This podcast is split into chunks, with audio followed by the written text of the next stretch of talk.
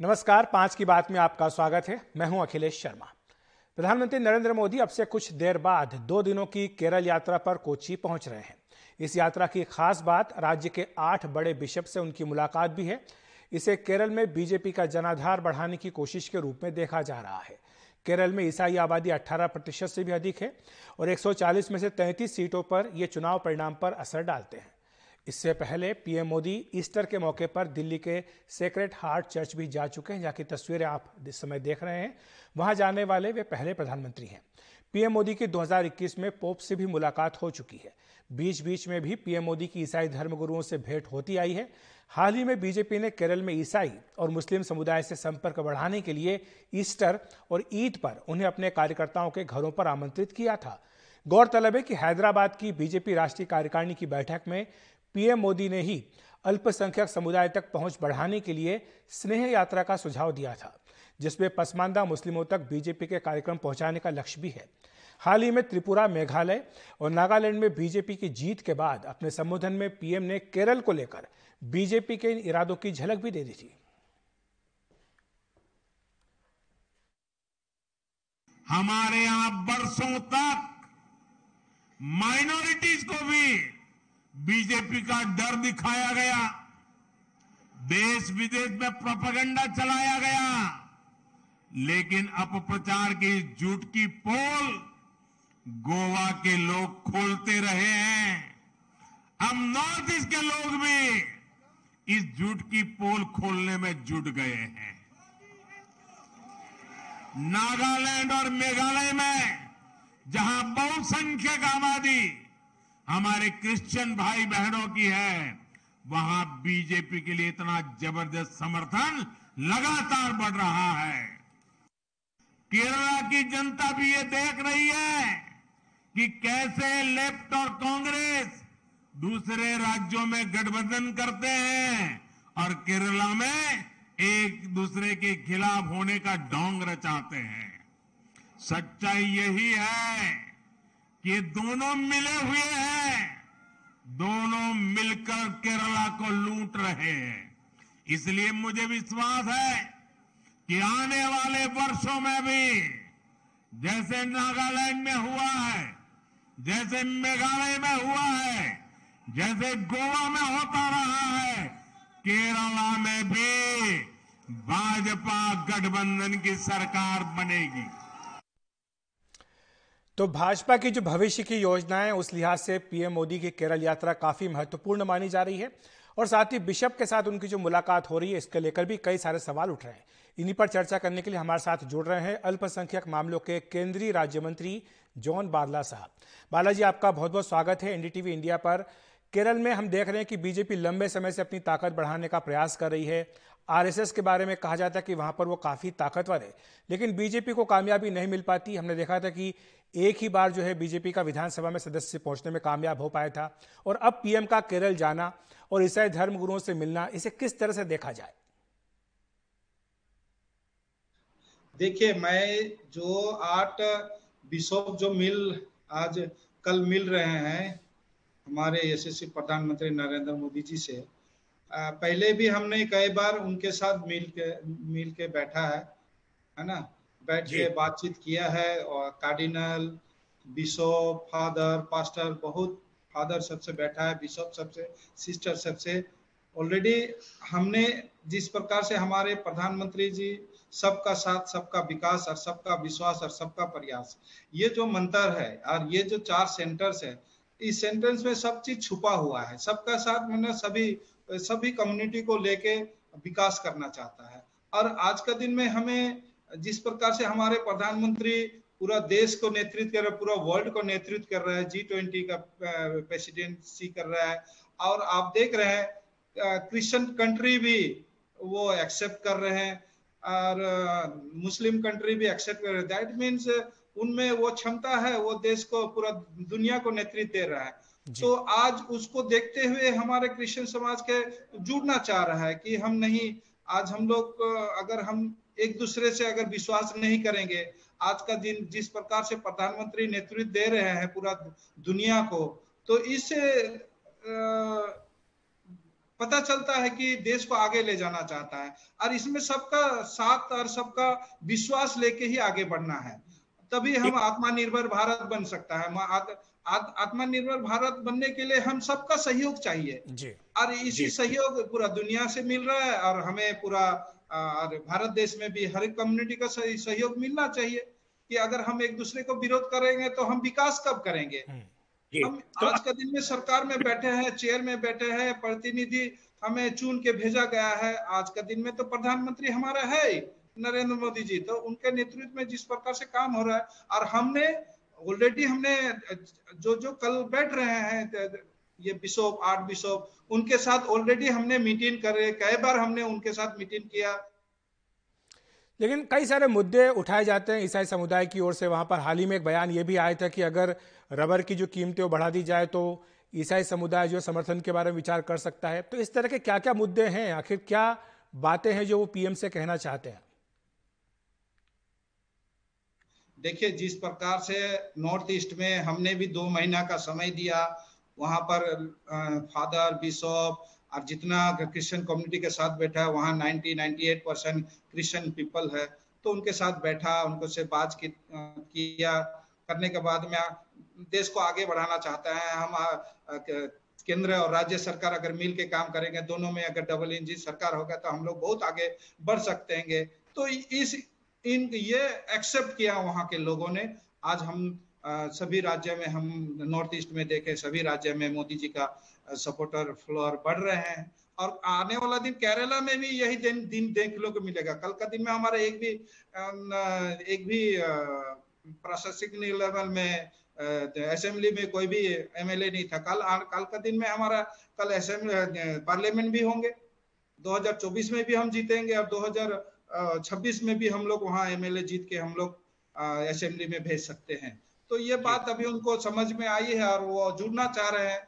कम से कम हमारे तो कोई आ, कोई पॉलिटिकल लीडर हो जो पार्लियामेंट में हमारा समस्या का समाधान करने के लिए कोई आ, हमारा कम्युनिटी को बात उठाने वाला कोई होना चाहिए असेंबली में होना चाहिए ये बात उनको हमने समझाया और वो समझे और आगे बढ़ना चाह रहे हैं। वो हाथ आ, एक दूसरे से हाथ मिला के कंधे से कंधे मिला के आगे काम करना चाह रहा है। इसीलिए तो आ, कल का जो शायद कहीं ना कहीं से उन्हें मैसेज मिला बैठने के तो वो स्वीकार किया और कल बैठेंगे और बातचीत करेंगे।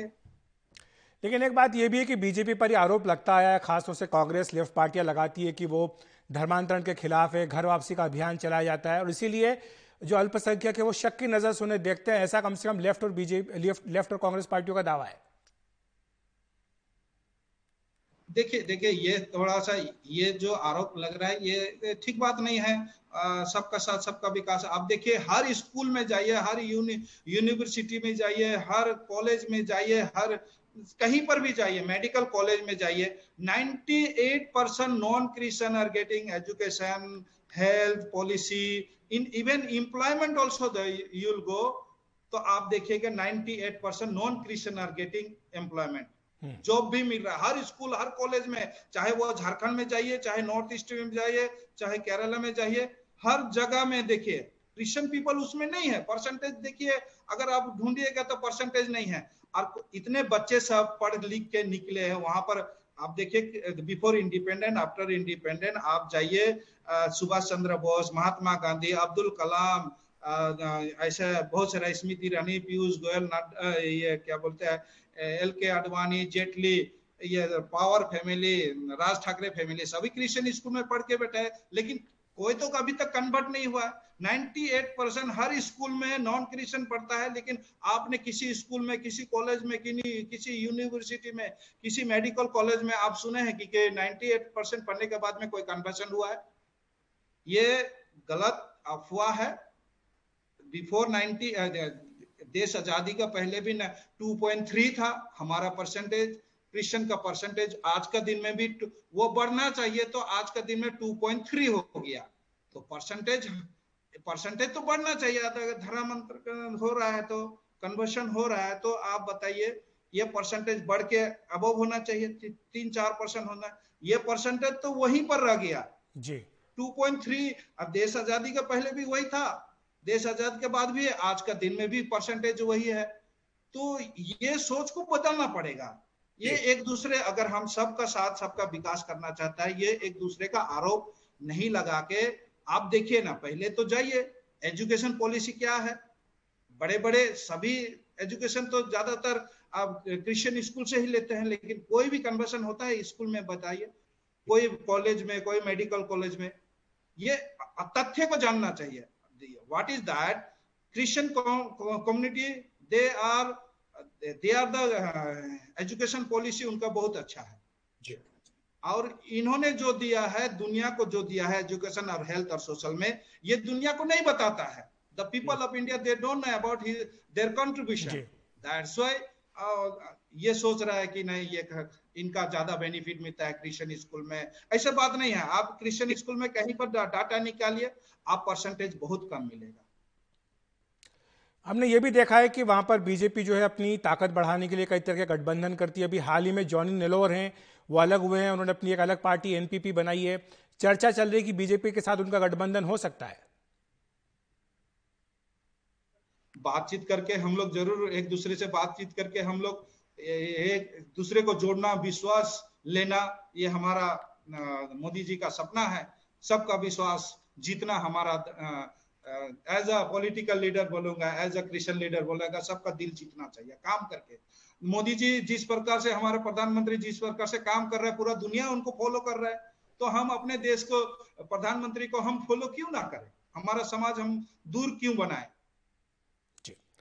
तो बहुत बहुत शुक्रिया आपका हमसे बातचीत करने के लिए। तो ये थे केंद्रीय मामले केंद्रीय अल्पसंख्यक मामलों के राज्य मंत्री जॉन बारला साहब और जो कि पीएम मोदी की आज यात्रा शुरू हो रही है उस पर हमसे बातचीत कर रहे थे। हमारे साथ इसी पर आगे जोड़ रहे हैं जॉर्ज कली वेली साहब जो कि एसोसिएट एडिटर हैं दीपिका डेली के और साथ ही डॉक्टर माइकल विलियम्स जो कि अध्यक्ष हैं यूनाइटेड क्रिश्चियंस फोरम के। आप दोनों का बहुत बहुत स्वागत है।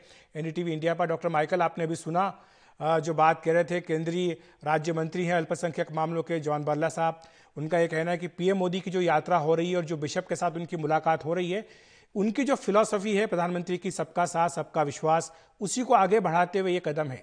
लेकिन इसके पीछे कई राजनीतिक चीज़ें भी पढ़ी जा रही हैं। माना जा रहा है कि बीजेपी अपना जनाधार जिस तरह से केरल में बढ़ाना चाह रही है, उसके लिए भी ये मीटिंग काफ़ी महत्वपूर्ण है। जी, बिल्कुल सही बोला आपने। देखिए, कई चीज़ें हैं जो एक समझदार इंसान को बोलने की ज़रूरत नहीं होती कि किस समय में क्या हो रहा है। लेकिन जब सबका साथ, सबका विकास की बात की जाती है तो जब दुख, जब दुर्घटना, जब परेशानी आती है, तब भी सबका विकास, सबका साथ ज़रूर होना चाहिए। क्योंकि आप देखिए 2014 में जहाँ पे आंकड़े बताते हमें कि 120 ऐसे हादसे हुए थे जहाँ पे ईसाई परिवारों को और उनके गिरजा स्थलों पे कुछ हमला या आक्रमण हुआ था। और 2022 पे वो नंबर आज जाके 600 पे खड़ा है। कम से कम मानिए 300 के करीब ऑलरेडी इस साल 2023 पे ऐसे हिंसक घटने, घटना हो चुके हैं। तो ये आंकड़े एक अलग सच्चाई बताती है प्रदर्शित करती है। और रही बात की सबका साथ और सबका विकास बारला साहब ने कहा कि ईसाई समुदाय जुड़ना चाहता है। हम्म। मैं ये बताना चाहता हूँ कि हमेशा से जुड़ा हुआ है। जहाँ पे वो कह रहे थे कि स्कूल्स के क्षेत्र में हेल्थ के क्षेत्र में सोशल सर्विस के क्षेत्र में आज़ादी से पहले आज़ादी के समय और आज़ादी के बाद ईसाई समुदाय निरंतर काम करता रहा है अपना ढोल नहीं बजाया है।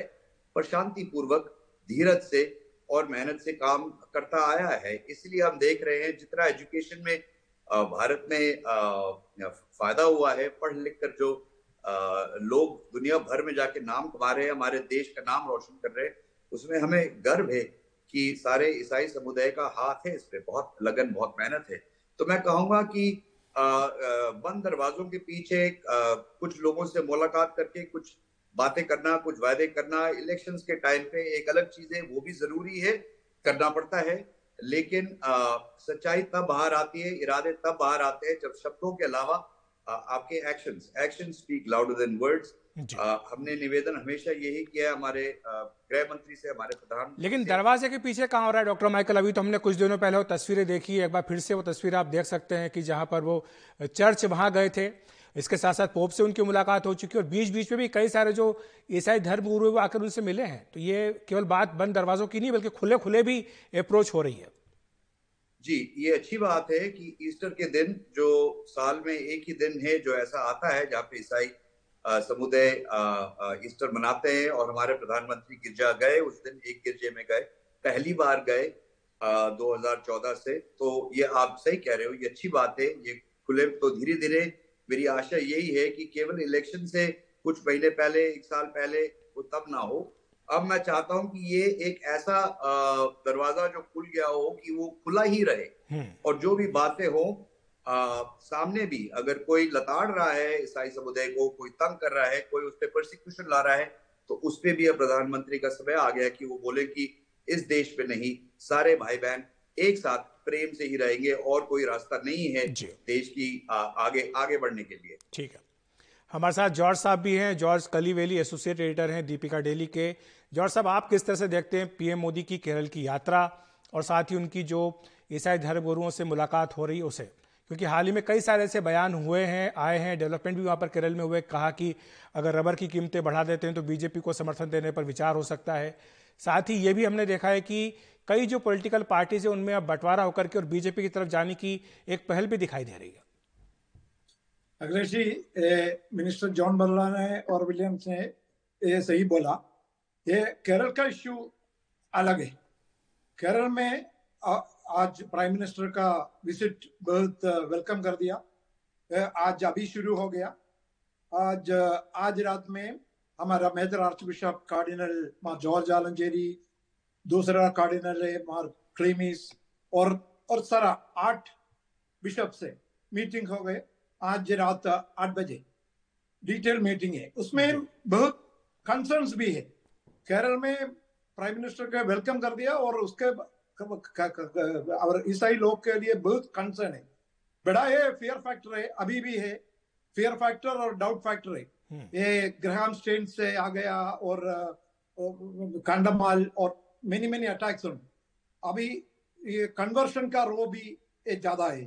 एक सही बोला ये जॉन बरला साहब बोला ये इंडिपेंडेंस के टाइम पे क्रिश्चियन इंडियन में इंडिया में 2.9 परसेंट है। उसके बाद 2.7 परसेंट आता है अभी 2.3 परसेंट है। इतना कम कर दिया उसके बाद भी बहुत आरोप है। ये सही नहीं है। आज इंडिया में सारा मेजर इंस्टीट्यूशन है मेडिकल और एजुकेट मेडिकल और एजुकेशन सेक्टर में सर्विस ज़्यादा है क्रिश्चियन कम्युनिटी का। उसके बाद सिर्फ़ आरोप है और are attacks happening in every every state in India Madhya Pradesh में छत्तीसगढ़ में कर्नाटक में सारा स्टेट में क्रिश्चियन से अटैक हो गए। ये ये कंसर्न बहुत कंसर्न है। और उसके बाद सारा प्लांटर्स है फार्मर्स है इन केरल रबर है और काडमे में और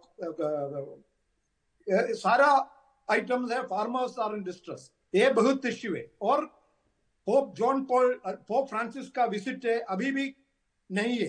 ये that is main demand you know Modi ji Vatican से जाया और इनवाइट कर दिया बट इट नेवर हैपन अभी ईस्टर में सेक्रेट हार्ट कैथेड्रल में विज़िट हो गया या अच्छा है। बट उसके बाद ईसाई लोग का कंसर्न का एड्रेस नहीं है। ये ये इश्यू है। ये इतना इतना इश्यूज़ में एड्रेस कर देगा क्रिश्चियन कम्युनिटी इन केरला ये बहुत सेक्युलर है और बहुत पढ़ाई लोग है। केरल में। लेकिन जो पॉलिटिक्स है जॉर्ज साहब केरल की उसके बारे में हमारे हिंदी के दर्शकों को समझाइए कि किस तरह से वहाँ पर जो ईसाई समुदाय का वोट है वो क्या इंपॉर्टेंट रोल प्ले करता है और वो किस तरह से एलडीएफ में और यूडीएफ के बीच बटा होता था। लेकिन अब जबकि बीजेपी वहाँ पर अप्रोच कर रही है क्रिश्चियंस वोट के लिए तो क्या ऐसा है कि खासतौर से कांग्रेस पार्टी में थोड़ी सी घबराहट है बेचैनी है कि ऐसा ना हो कि क्रिश्चियन वोट उसके पास से बीजेपी के पास चले जाए? अखिलेश जी अठारह परसेंट ईसाई लोग है केरल में। और हिंदू वोट स्प्लिट है यूडीएफ में सीपीएम में सीपीएम और सीपीआई ज़्यादा है हिंदू पार्टी और कांग्रेस पे साथ भी थोड़ा हिंदू वोट है। और मुस्लिम्स यूडीएफ के साथ है और एलडीएफ के साथ है बाकी। और क्रिश्चियन वोट के बिना क्रिश्चियन वोट के बीजेपी के जीतने के लिए मुश्किल है। हम्म। ये इश्यू है। बट क्रिश्चियन वोट में पहला ये यूडीएफ के साथ है, थोड़ा एलडीएफ के साथ है सीपीएम के और कांग्रेस के साथ है। अभी क्रिश्चियन के इश्यूज़ के एड्रेस करने के लिए उसने फेल कर दिया। फेल फेल और अभी ये इश्यू में हमारा केरल का लोग में बहुत होप से, बहुत प्रत्याशा से प्राइम मिनिस्टर के वेलकम कर दिया बट वोट वोट परसेंट अभी I don't think nothing will happen in 2024 ठीक है। तो जहाँ साहब जाते जाते मैं डॉक्टर माइकल के पास आना चाहूँगा। डॉक्टर माइकल हमने कुछ देर पहले पीएम मोदी का वो भाषण सुनाया था जो उन्होंने तीन राज्यों की जीत के बाद दिया था। उन्होंने गोवा का उदाहरण दिया उन्होंने मेघालय की बात की उन्होंने नागालैंड की बात की। किस तरह से वहाँ पर जो क्रिश्चियन समुदाय है वो बीजेपी का साथ दे रहा है। और जो बीजेपी के खिलाफ उनके शब्दों में दुष्प्रचार होता है उसका जवाब वहाँ के लोगों ने दिया। फिर केरल की बात भी उन्होंने कही है। लेकिन आपको लगता है कि जो आज की यात्रा हो रही है, इसके बाद निश्चित तौर पर जो डाउट्स कम से कम बीजेपी के बारे में हैं, उनको दूर करने में कुछ हद तक मदद मिल सकती है।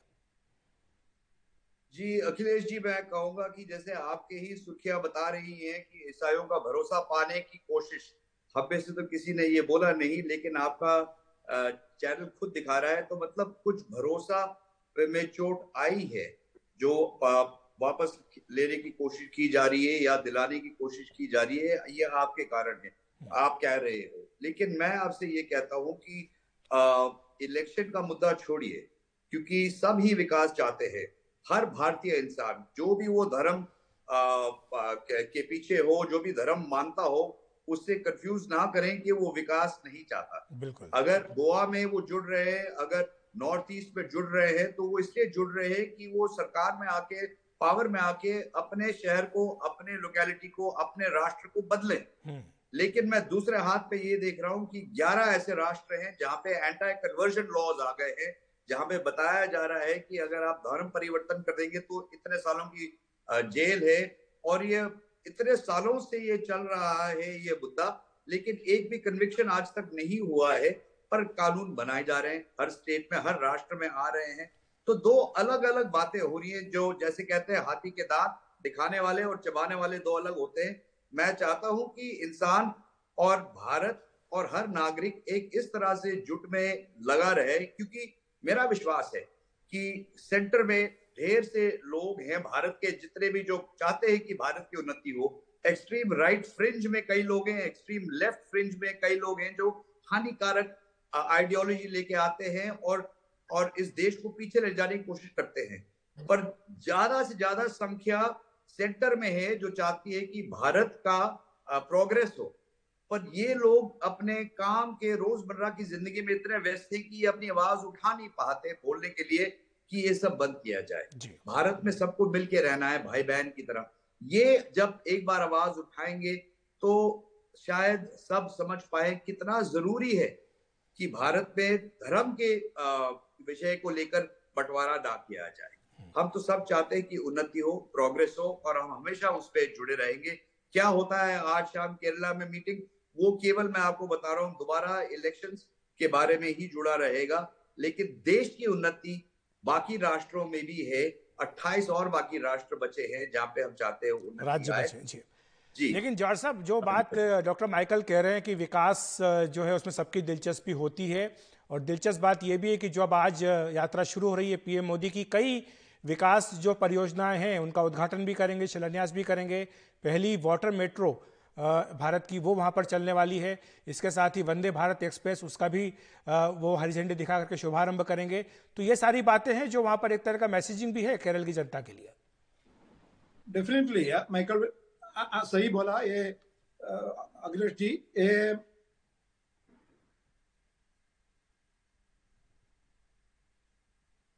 लगता है जॉर्ज साहब की आवाज़ हम तक नहीं पहुँच पा रही कुछ तकनीकी गड़बड़ी है। लेकिन डॉक्टर माइकल यही प्रश्न आपसे भी कि चाहे वाटर मेट्रो हो या फिर वंदे भारत एक्सप्रेस हो या कई तरह के हाईवेज हो एक्सप्रेस वेज हो ये सब भी तो केरल को मिल रहे हैं।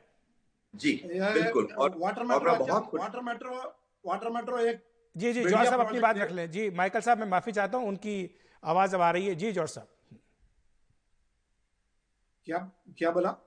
नहीं जॉर्ज साहब अपनी बात पूरी कर लें। या या। वाटर मेट्रो अच्छा है वाटर मेट्रो है कोची मेट्रो है। ये ऐसा ये इंडिया में पहला ये, ये वाटर वाटर और रोड मेट्रो ये कॉम्बिनेशन कर दिया एक एक ही टिकट पे ट्रैवल करने के लिए। तीनों में रोड है बस है और कोची मेट्रो है और वाटर मेट्रो है। तीनों में बहुत बहुत अच्छा स्कीम है। और अभी वंदे भारत एक्सप्रेस है बहुत डिमांड है। बट केरल का बढ़िया डिमांड उधर पेंडिंग है। एक एम्स वाला मेडिकल कॉलेज है सारा आईआईटी है इसमें सारा है और, और रबर रबर का प्राइस है और फार्मर्स का डिस्ट्रेस के छोड़ने के लिए स्कीम नहीं है। ये ये ऐसा है केरल में बहुत इश्यूज़ है। निश्चित तौर पर तो ये जो तमाम मुद्दे आपने बताए हैं इन पर ज़ाहिर सी बात है कि चर्चा होगी और तस्वीरें आ गई हैं। पीएम मोदी जो है कोची पहुँच गए हैं और कई सारे जो कार्यक्रम है उनमें वो हिस्सा लेने जा रहे हैं। डॉक्टर माइकल, आप भी इस इशू पे कुछ बोलना चाहते थे? मेरे पास थोड़ा ही समय बचा है। संक्षेप में अपनी बात, जो विकास कार्य हो रहे हैं, वाटर मेट्रो की बात जौहर साहब ने की है, वंदे भारत की की लेकिन कहा कि और भी कई सारी चीज़ें हैं जो केरल को चाहिए। जी, अखिलेश जी, मैं आपके बात से बिल्कुल सहमत हूँ कि जहाँ पे भी उन्नति भारत में दिखाई देती है, मेरा दिल बड़ा खुश होता है। रही केरला की बात, अगर आप वहाँ पे गए, मैं अक्टूबर के महीने में वहाँ गया था। इतना सुंदर राज्य है वो वहाँ पे नेचुरल ब्यूटी इतनी है, वहाँ के लोग खुश हैं, हवा बिल्कुल साफ़ है, खाने को लोगों के पास सब है, एक वेल्दी स्टेट माना जाता है। लेकिन मैं कहता हूँ, मेरे सेंट्रल स्टेट्स जो हैं, खासकर क्योंकि मैं नॉर्थ से हूँ नॉर्थ इंडिया से हूँ, मुझे मेरे मध्य प्रदेश, उत्तर प्रदेश, झारखंड, छत्तीसगढ़, बिहार, ये राष्ट्रों का भी बहुत फ़िक्र है कि यहाँ पे भी मुझे केरल की तरह जिस तरह से प्रोग्रेस वहाँ दिखाई दे रहा है, दिखाई दे। लेकिन यहाँ पे मैं देख रहा हूँ आंकड़े बस केवल इसी बात पे ही बढ़ते जा रहे हैं जहाँ पे धर्म से लोगों को विभाजित किया जा रहा है। ईसाइयों को सबसे ज़्यादा प्रोसिक्यूट यूपी में मध्य प्रदेश में झारखंड में इस एरिया में किया जा रहा है। ये मैं चाहता हूँ कि ये एक जो बैलेंस है एक जो हारमोनी है वो पूरे कंट्री में एक ही प्रकार से हो कि एक ही हवा तरक्की की चले और ये जो बाकी जो फोर्सेस हैं जो चाहते हैं कि लोगों को विभाजित किया जाए इनको हटाया जाए जो हेट स्पीच दे रहे हैं उनको रोका जाए और प्रोग्रेस की बात करें। जी हाँ मैं चाहता हूँ और वाटर मेट्रोज आए मैं चाहता हूँ और ऐसी सड़कें बने। आप बिल्कुल सही कह रहे हैं अखिलेश जी और मेरा दिल आ, काफ़ी प्रसन्न है केरला को देख के और वहाँ पे जो तरक्की हो रही है। बहुत बहुत शुक्रिया आपका, डॉक्टर माइकल विलियम्स, हमारे साथ जुड़ने के लिए। जॉर्ज कलीवेली साहब, आपका भी धन्यवाद। हमारे साथ आप आए, विस्तार से चर्चा की, बताया कि पीएम मोदी की इस यात्रा का क्या महत्व अब से कुछ देर बाद ही ये यात्रा जो औपचारिक रूप से शुरू हो जाएगी। पीएम मोदी वहाँ पहुँच चुके हैं और कुछ ही देर में उनका रोड शो भी शुरू होगा। उसकी तस्वीरें भी हम आपको दिखाएँगे। फ़िलहाल पाँच की बात में वक्त एक ब्रेक का।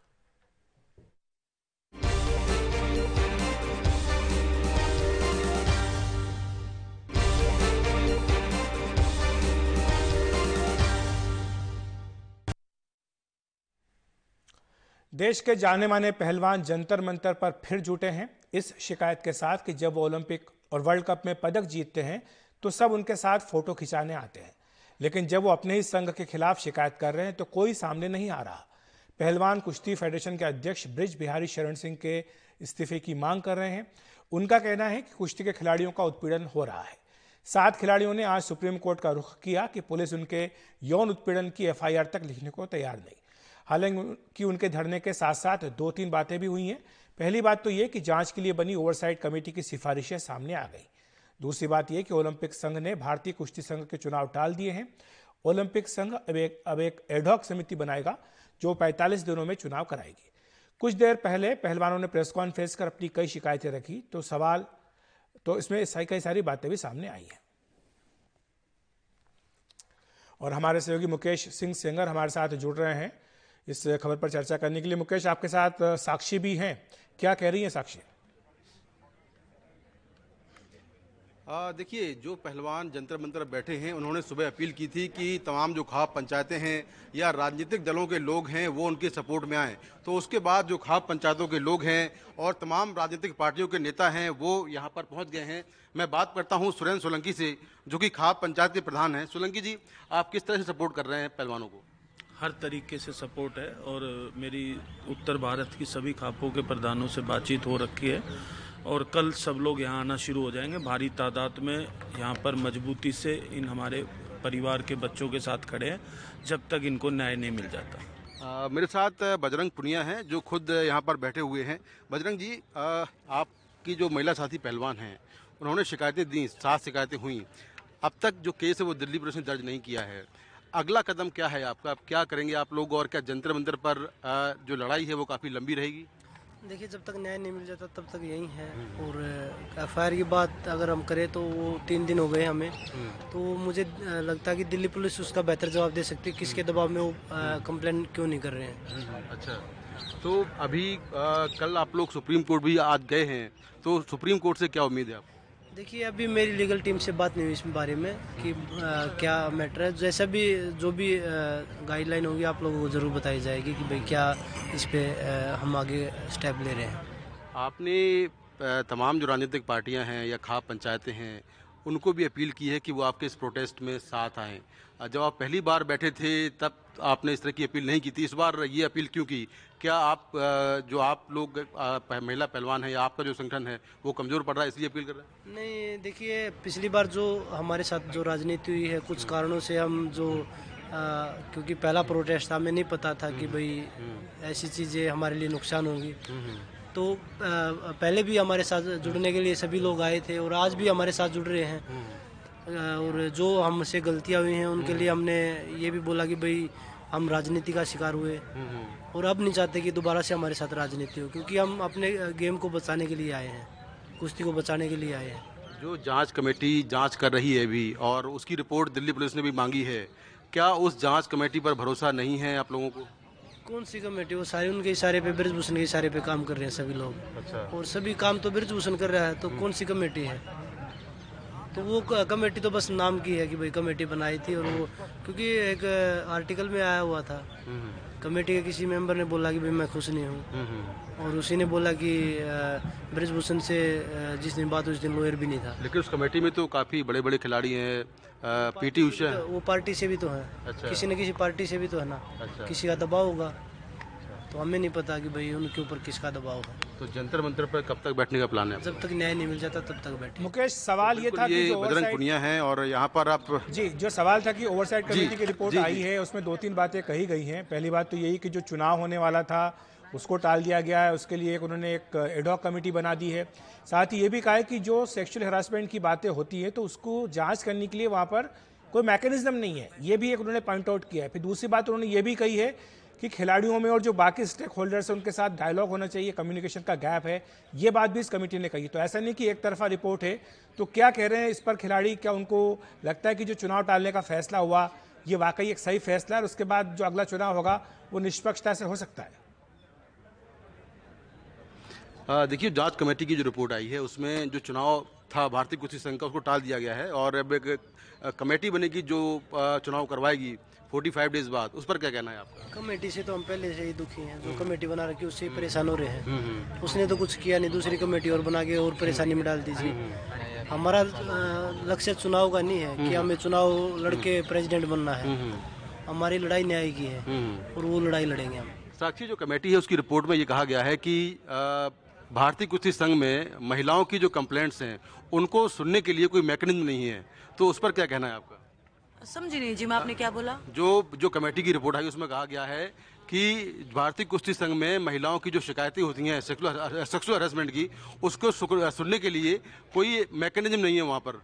इस पर क्या कहना है आप? मतलब कोई कोई कमेटी नहीं है उसके ऊपर मतलब कोई कोई वहाँ पर तरीका नहीं है सुनने का वहाँ पर। फेडरेशन में। हाँ फेडरेशन में। हाँ क्योंकि कमेटी कभी बनाई नहीं गई सेक्सुअल हैरेसमेंट की। ना ही हमारे कभी संज्ञान में डाला ना कभी बताई गई कि कोई सेक्सुअल हैरेसमेंट की भी कमेटी है।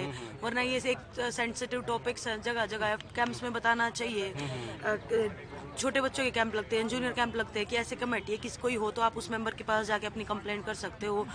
तो ये तो बहुत इंपॉर्टेंट थिंग है। मुझे भी बाद में ही पता चला प्रोटेस्ट शुरू होने के बाद कि ऐसी कोई कमेटी होती है और उसमें मेरा नाम डाला उन्होंने था नहीं। उन्होंने सिर्फ़ अपने बचाव के लिए डाला कि मैं भी सेक्सुअल हरासमेंट की कमेटी का एक मेंबर हूँ लेकिन था नहीं ऐसा। मुझे कभी बताया नहीं गया। तो बस यही कहना है कि होनी चाहिए कि आगे इतनी बड़ी प्रॉब्लम्स ना हो शुरुआत होते ही हम उस तक रीच कर सकें। दिल्ली पुलिस ने अभी तक जो आपकी कंप्लेन है उस पर कोई केस दर्ज नहीं किया है। और सात जो आप लोग प्लेयर्स हैं उन्होंने कंप्लेन की है जिसमें एक नाबालिग लड़की भी है।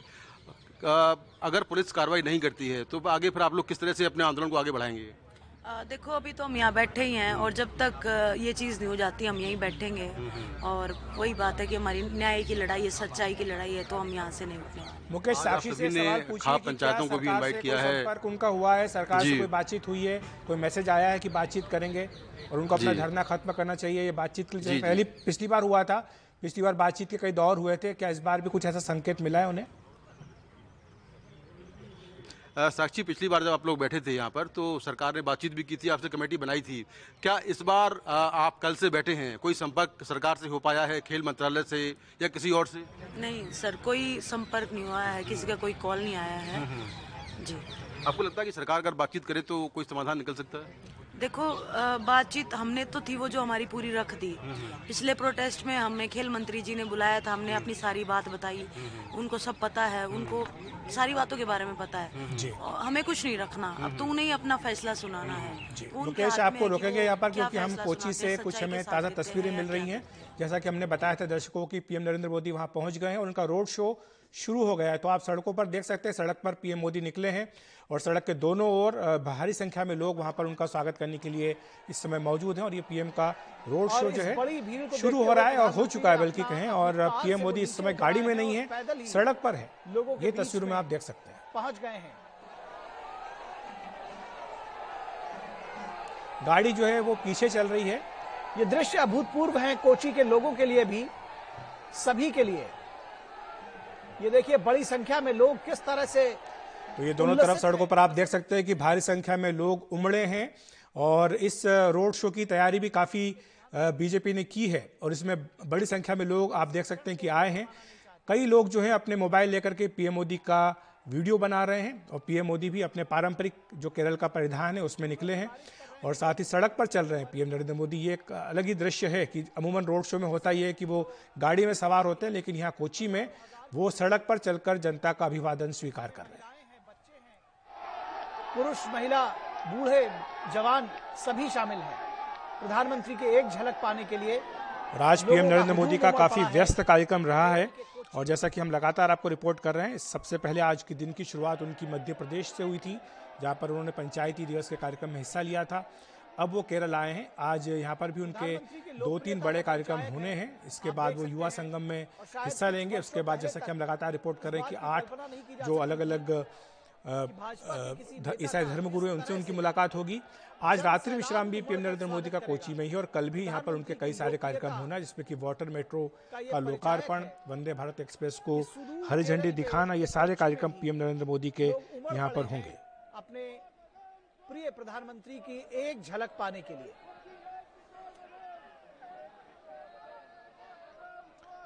और जो यात्रा है आपको बताएँ दिल्ली से खजुराहो की करीब 500 किलोमीटर की यात्रा उन्होंने आज सुबह की उसके बाद वहाँ से वो रीवा गए। रीवा में उन्होंने राष्ट्रीय पंचायती राज दिवस के कार्यक्रम में हिस्सा लिया। इसके बाद खजुराहो वापस आए। फिर उन्होंने यात्रा शुरू की है खजुराहो से कोची की करीब 1700 किलोमीटर की यात्रा करके यहाँ कोची पहुँचे हैं।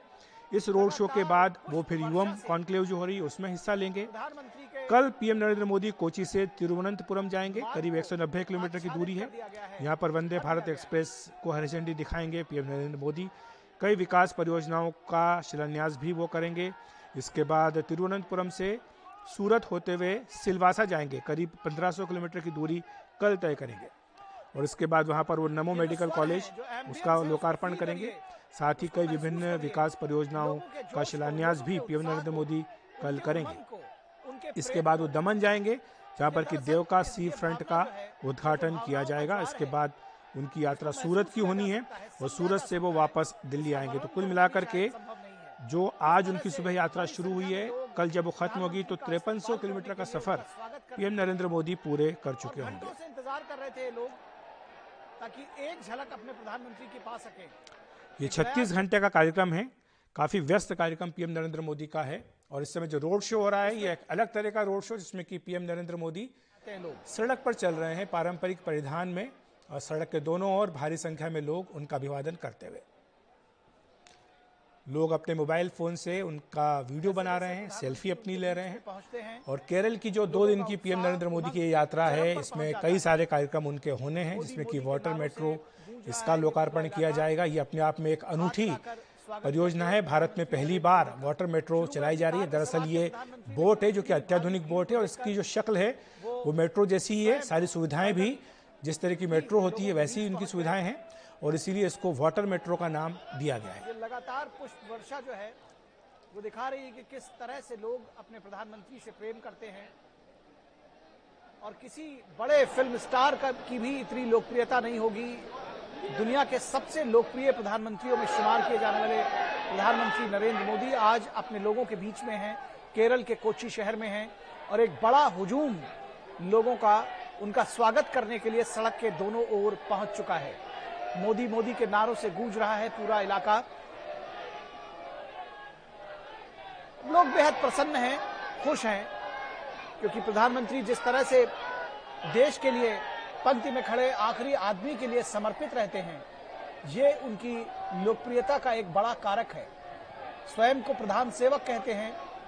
कहते हैं कि जो आम लोग हैं जो इस देश के गरीब गुरबे हैं जो हाशिए पर लोग हैं और आज सुबह मध्य प्रदेश में भी काफ़ी व्यस्त कार्यक्रम पीएम नरेंद्र मोदी का था जहाँ पर कि उन्होंने रीवा में पंचायती राज दिवस के कार्यक्रम में हिस्सा लिया था। और यहाँ पर उन्होंने कई जो महत्वपूर्ण घोषणाएँ थी वो की हैं और साथ ही उन्होंने वहाँ पर लोगों के साथ संवाद भी किया है। बच्चे बुज़ुर्ग और आरती लेकर के थाली आरती थाली सजा केरल की यह यात्रा इस लिहाज से भी महत्वपूर्ण है जैसा कि हम अभी कुछ देर पहले ब्रेक में जाने से पहले चर्चा कर रहे थे अपने विशेषज्ञों के साथ साथ ही केंद्रीय राज्य मंत्री जो है अल्पसंख्यक मामलों के उनके साथ भी हमने चर्चा की कि आज की जो ये यात्रा है ये इस लिहाज से भी महत्वपूर्ण है कि केरल एक वो राज्य जहाँ पर कि बीजेपी अभी तक इसे भेद नहीं पाई है इस किले को और वहाँ पर आरएसएस का एक बहुत ही ताकतवर नेटवर्क होने के बावजूद बीजेपी को चुनावी सफलता वहाँ नहीं मिल पाई है। हालाँकि 2016 में बीजेपी को एक विधायक विधानसभा में भेजने में कामयाबी ज़रूर मिली थी लेकिन 2021 के चुनाव में बीजेपी को ये कामयाबी नहीं मिल पाई। अभी विधानसभा में उनका कोई भी सदस्य नहीं है। पार्टी की कोशिश यही है कि 2024 के लोकसभा चुनाव के मद्देनजर अपनी ताकत बढ़ाई जाए। दक्षिण भारत के राज्यों में जहाँ पर कि कर्नाटक में उसकी सरकार है केरल तमिलनाडु तेलंगाना आंध्र प्रदेश ये ऐसे राज्य जहाँ पर कि बीजेपी लगातार अपनी ताकत बढ़ाने का प्रयास कर रही है। तेलंगाना में वो इस समय बीआरएस को कड़ी टक्कर देती हुई नज़र आ रही है और केरल में जहाँ पर कि यूडीएफ और एलडीएफ के बीच में ही सरकारें बदलती रहती हैं बीजेपी तीसरी ताकत के रूप में अपनी मौजूदगी दर्ज कराने का प्रयास कर रही है। वहाँ के कुछ स्थानीय निकाय के चुनाव में पार्टी को जो वोट मिले उससे बीजेपी का हौसला बुलंद भी हुआ है। पार्टी को लगता है कि केरल में उसके लिए संभावनाएँ हैं। और इसीलिए आज जो एक मीटिंग होने जा रही है, आठ पादरियों के साथ पीएम नरेंद्र मोदी की, इसको भी इस लिहाज से महत्वपूर्ण माना जा रहा है कि 18 प्रतिशत से अधिक ईसाई आबादी केरल में है। और बीजेपी अब उन्हें अप्रोच कर रही है आउटरीच कर रही है। और हाल ही में जब ईस्टर हुआ तो बीजेपी ने तमाम जो ईसाई समुदाय के लोग हैं, उन्हें अपने कार्यकर्ताओं के घरों में आमंत्रित भी किया था। ईद पर भी इसी तरह से आउटरीच किया गया था और ईद पर भी मुस्लिम समुदाय के लोगों को अपने घरों पर बीजेपी के कार्यकर्ताओं ने आमंत्रित किया था। पीएम नरेंद्र मोदी ने ही इसका सुझाव दिया था। हैदराबाद में जब बीजेपी की राष्ट्रीय कार्यकारिणी की बैठक हुई थी तो वहाँ पर स्नेह यात्रा निकालने का सुझाव पीएम नरेंद्र मोदी की ओर से आया था, जिसमें यह कहा था कि जो अल्पसंख्यक समुदाय के लोग हैं, उनके मन में विश्वास बीजेपी के प्रति जगे, जो एक तरह की दूरी बढ़ाने का प्रयास किया जाता है, उसको पाटा जाए। और साथ ही उन्होंने खासतौर से पसमानदा समाज की बात भी की थी, जो कि मुस्लिम में पसमानदा समाज है और कहा था कि उनके पास भी बीजेपी को जाना चाहिए। उसी के बाद उत्तर प्रदेश में भी कई जगह पर बीजेपी ने पसमानदा समाज के सम्मेलन किए और इस समय पीएम नरेंद्र मोदी, आप देख सकते हैं कि फूलों से उनका स्वागत किया जा रहा है, जमकर स्वागत हो रहा है। केरल में, कोची में इस समय पीएम नरेंद्र मोदी का ये रोड शो चल रहा है, जहाँ पर कि पारंपरिक पारंपरिक जो परिधान है, उसमें पहने हुए पीएम नरेंद्र मोदी सड़कों पर चल रहे हैं, लोगों का अभिवादन स्वीकार करते हुए। ये रोड शो बाकी रोड शो से इस लिहाज से बहुत ही फ़र्क है इसमें, क्योंकि अमूमन होता ये है कि वे गाड़ी पर सवार होते हैं और गाड़ी के या तो दरवाज़ा खोल करके खड़े होते हैं और फिर लोगों की तरफ़ हाथ हिलाते हैं, लेकिन यहाँ पर गाड़ियाँ छोड़ दी हैं उन्होंने, गाड़ियाँ पीछे हैं और वो खुद सड़क पर चल रहे हैं, लोगों का अभिवादन स्वीकार कर रहे हैं।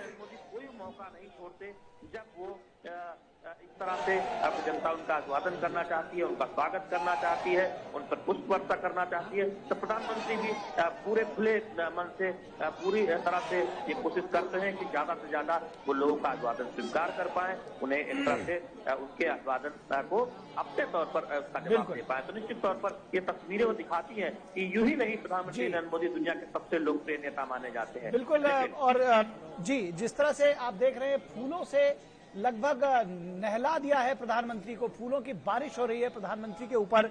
और जिस तरह से देखने में आता है जैसे क्रिकेट के ग्राउंड में जब प्रिय खिलाड़ी है जो इससे बाद जो तुरंत प्रोग्राम होने जा रहा है वो भी काफ़ी महत्वपूर्ण है। युवा संगम होगा। और इस युवा संगम में केरल के अलग अलग हिस्सों से एक लाख से भी अधिक युवा हिस्सा लेने जा रहे हैं। तो जनता के साथ पहला तो उनका संपर्क यहाँ पर रोड शो के ज़रिए हो रहा है। इसके तुरंत बाद छह बजे का समय दिया गया है कि जब पीएम नरेंद्र मोदी युवा संगम में हिस्सा लेंगे और यहाँ पर युवाओं के लिए उनका क्या एजेंडा है, उनकी क्या सोच है, बीजेपी क्या सोचती है, उनकी सरकार ने क्या क्या किया है, इस बारे में केरल के युवाओं से उनका सीधा संवाद होगा। और इसमें अनिल एंटनी, जो कि पूर्व रक्षा मंत्री और कांग्रेस के वरिष्ठ नेता ए के एंटनी के बेटे हैं, जो हाल ही में बीजेपी में शामिल हुए हैं, वो भी इस युवा संगम में मौजूद रहेंगे। तो एक तरह से बीजेपी युवाओं को आगे लाने का संदेश भी ये देगी कि किस तरह से जो दूसरी पार्टियों के युवा नेता हैं, वो बीजेपी का दामन थाम रहे हैं। हम जानते हैं कि बीजेपी जो है वहाँ पर कई छोटे छोटी पार्टियों के साथ गठबंधन भी करने का प्रयास करती आई है और कई छोटी पार्टियों के साथ उन्होंने गठबंधन किया भी है। आने वाले वक्त में भी बीजेपी की रणनीति यही होगी कि ऐसी छोटी पार्टियों के साथ गठबंधन किया जाए जो यूडीएफ या फिर एलडीएफ के साथ नहीं है। और जिस तरह से बीजेपी ईसाई समुदाय की ओर हाथ बढ़ा रही है आउटरीच कर रही है। उसको लेकर के कांग्रेस की भी तीखी प्रतिक्रिया आनी शुरू हुई है। कांग्रेस को लगता है कि ये उसके वोट बैंक में सेंध लगाने का प्रयास बीजेपी केरल में कर रही है। कांग्रेस को वहाँ पर झटका लगा था इस विधानसभा चुनाव में। अमूमन ये होता है कि हर पाँच साल में यूडीएफ, एलडीएफ के बीच में सरकार बदलती है, लेकिन इस बार ऐसा नहीं हुआ था। एलडीएफ ने दोबारा सत्ता हासिल की थी। और इसलिए कांग्रेस को लग रहा है कि इस बार शायद बीजेपी के आने से और बीजेपी जिस तरह से क्रिश्चियन समुदाय में आउटरीच कर रही है, कहीं उसको नुकसान ना हो। इसलिए कांग्रेस ने बीजेपी पर इसे लेकर तीखा हमला भी बोला है। और आपको ये बता दें कि लोकसभा में अगर कहीं से ताकत कांग्रेस को सबसे ज़्यादा मिली थी तो केरल ही था जहाँ पर कि कांग्रेस ने ज़बरदस्त लोकसभा सीटों को जीता था। राहुल गांधी भी वायनाड से चुनाव जीत करके आए थे, जहाँ अब उनकी मेंबरशिप लोकसभा की जा चुकी है। तो केरल कई लिहाज से महत्वपूर्ण है और यहाँ पर हम देखते आए हैं कि लगातार आरएसएस और लेफ़्ट का जो कार्डर है, उसके बीच में हिंसक संघर्ष होता आया है। आरएसएस की जो ताकत है, जो पकड़ है, वो केरल के कई हिस्सों में काफ़ी मज़बूत है। इसके बावजूद भी ये ज़रूर होता आया है कि बीजेपी को चुनावी कामयाबी नहीं मिलती है। तो बीजेपी अब इसी को तोड़ना चाहती है। कुछ देर पहले हमने आपको पीएम नरेंद्र मोदी का वो भाषण भी सुनवाया था, जब मणिपुर, माफ़ कीजिएगा, मेघालय, त्रिपुरा और नागालैंड में बीजेपी की जीत के बाद जो उन्होंने बीजेपी मुख्यालय में दिया था उन्होंने कहा था कि गोवा में भी ईसाई समुदाय के लोगों ने बीजेपी का साथ दिया है, मेघालय और नागालैंड में भी साथ दिया है। तो उन्हें उम्मीद है कि केरल की जनता भी अब एक नया इतिहास लिखेगी। उन्होंने कहा था कि यूडीएफ, एलडीएफ चाहे केरल में आपस में लड़ते हों, लेकिन जब दूसरे राज्यों में जाते हैं तो ये हाथ मिला लेते हैं। तो केरल में कुश्ती और दूसरे राज्यों में दोस्ती, ये बीजेपी यहाँ पर उजागर करेगी और केरल की जनता का साथ अपने, साथ लेने के लिए पूरा प्रयास करेगी। ये बात पीएम नरेंद्र मोदी ने इसी कह सकते हैं, कुछ कुछ ही दिनों पहले ये बात कही थी तो बीजेपी निश्चित तौर पर अपना जो 2024 का मिशन है, उसके लिए केरल को काफ़ी महत्वपूर्ण राज्य मान रही है, और यही कारण है कि पीएम नरेंद्र मोदी दो दिन का समय केरल को दे रहे हैं। अभी कोची में आप इस समय तस्वीरों में देख सकते हैं कि अब वो गाड़ी पर आ गए हैं, कुछ देर तक वो सड़क पर चलते रहे रोड शो में, अब वो गाड़ी में सवार होकर लोगों का अभिवादन स्वीकार कर रहे हैं। आज रात कोची में ही बिताने के बाद कल वो तिरुवनंतपुरम जाएँगे जहाँ पर की वंदे भारत एक्सप्रेस का शुभारंभ किया जाएगा। हम इस खबर पर बने रहेंगे, वक्त एक ब्रेक। पैदल चलकर लोगों के बीच में पहुँचे हैं और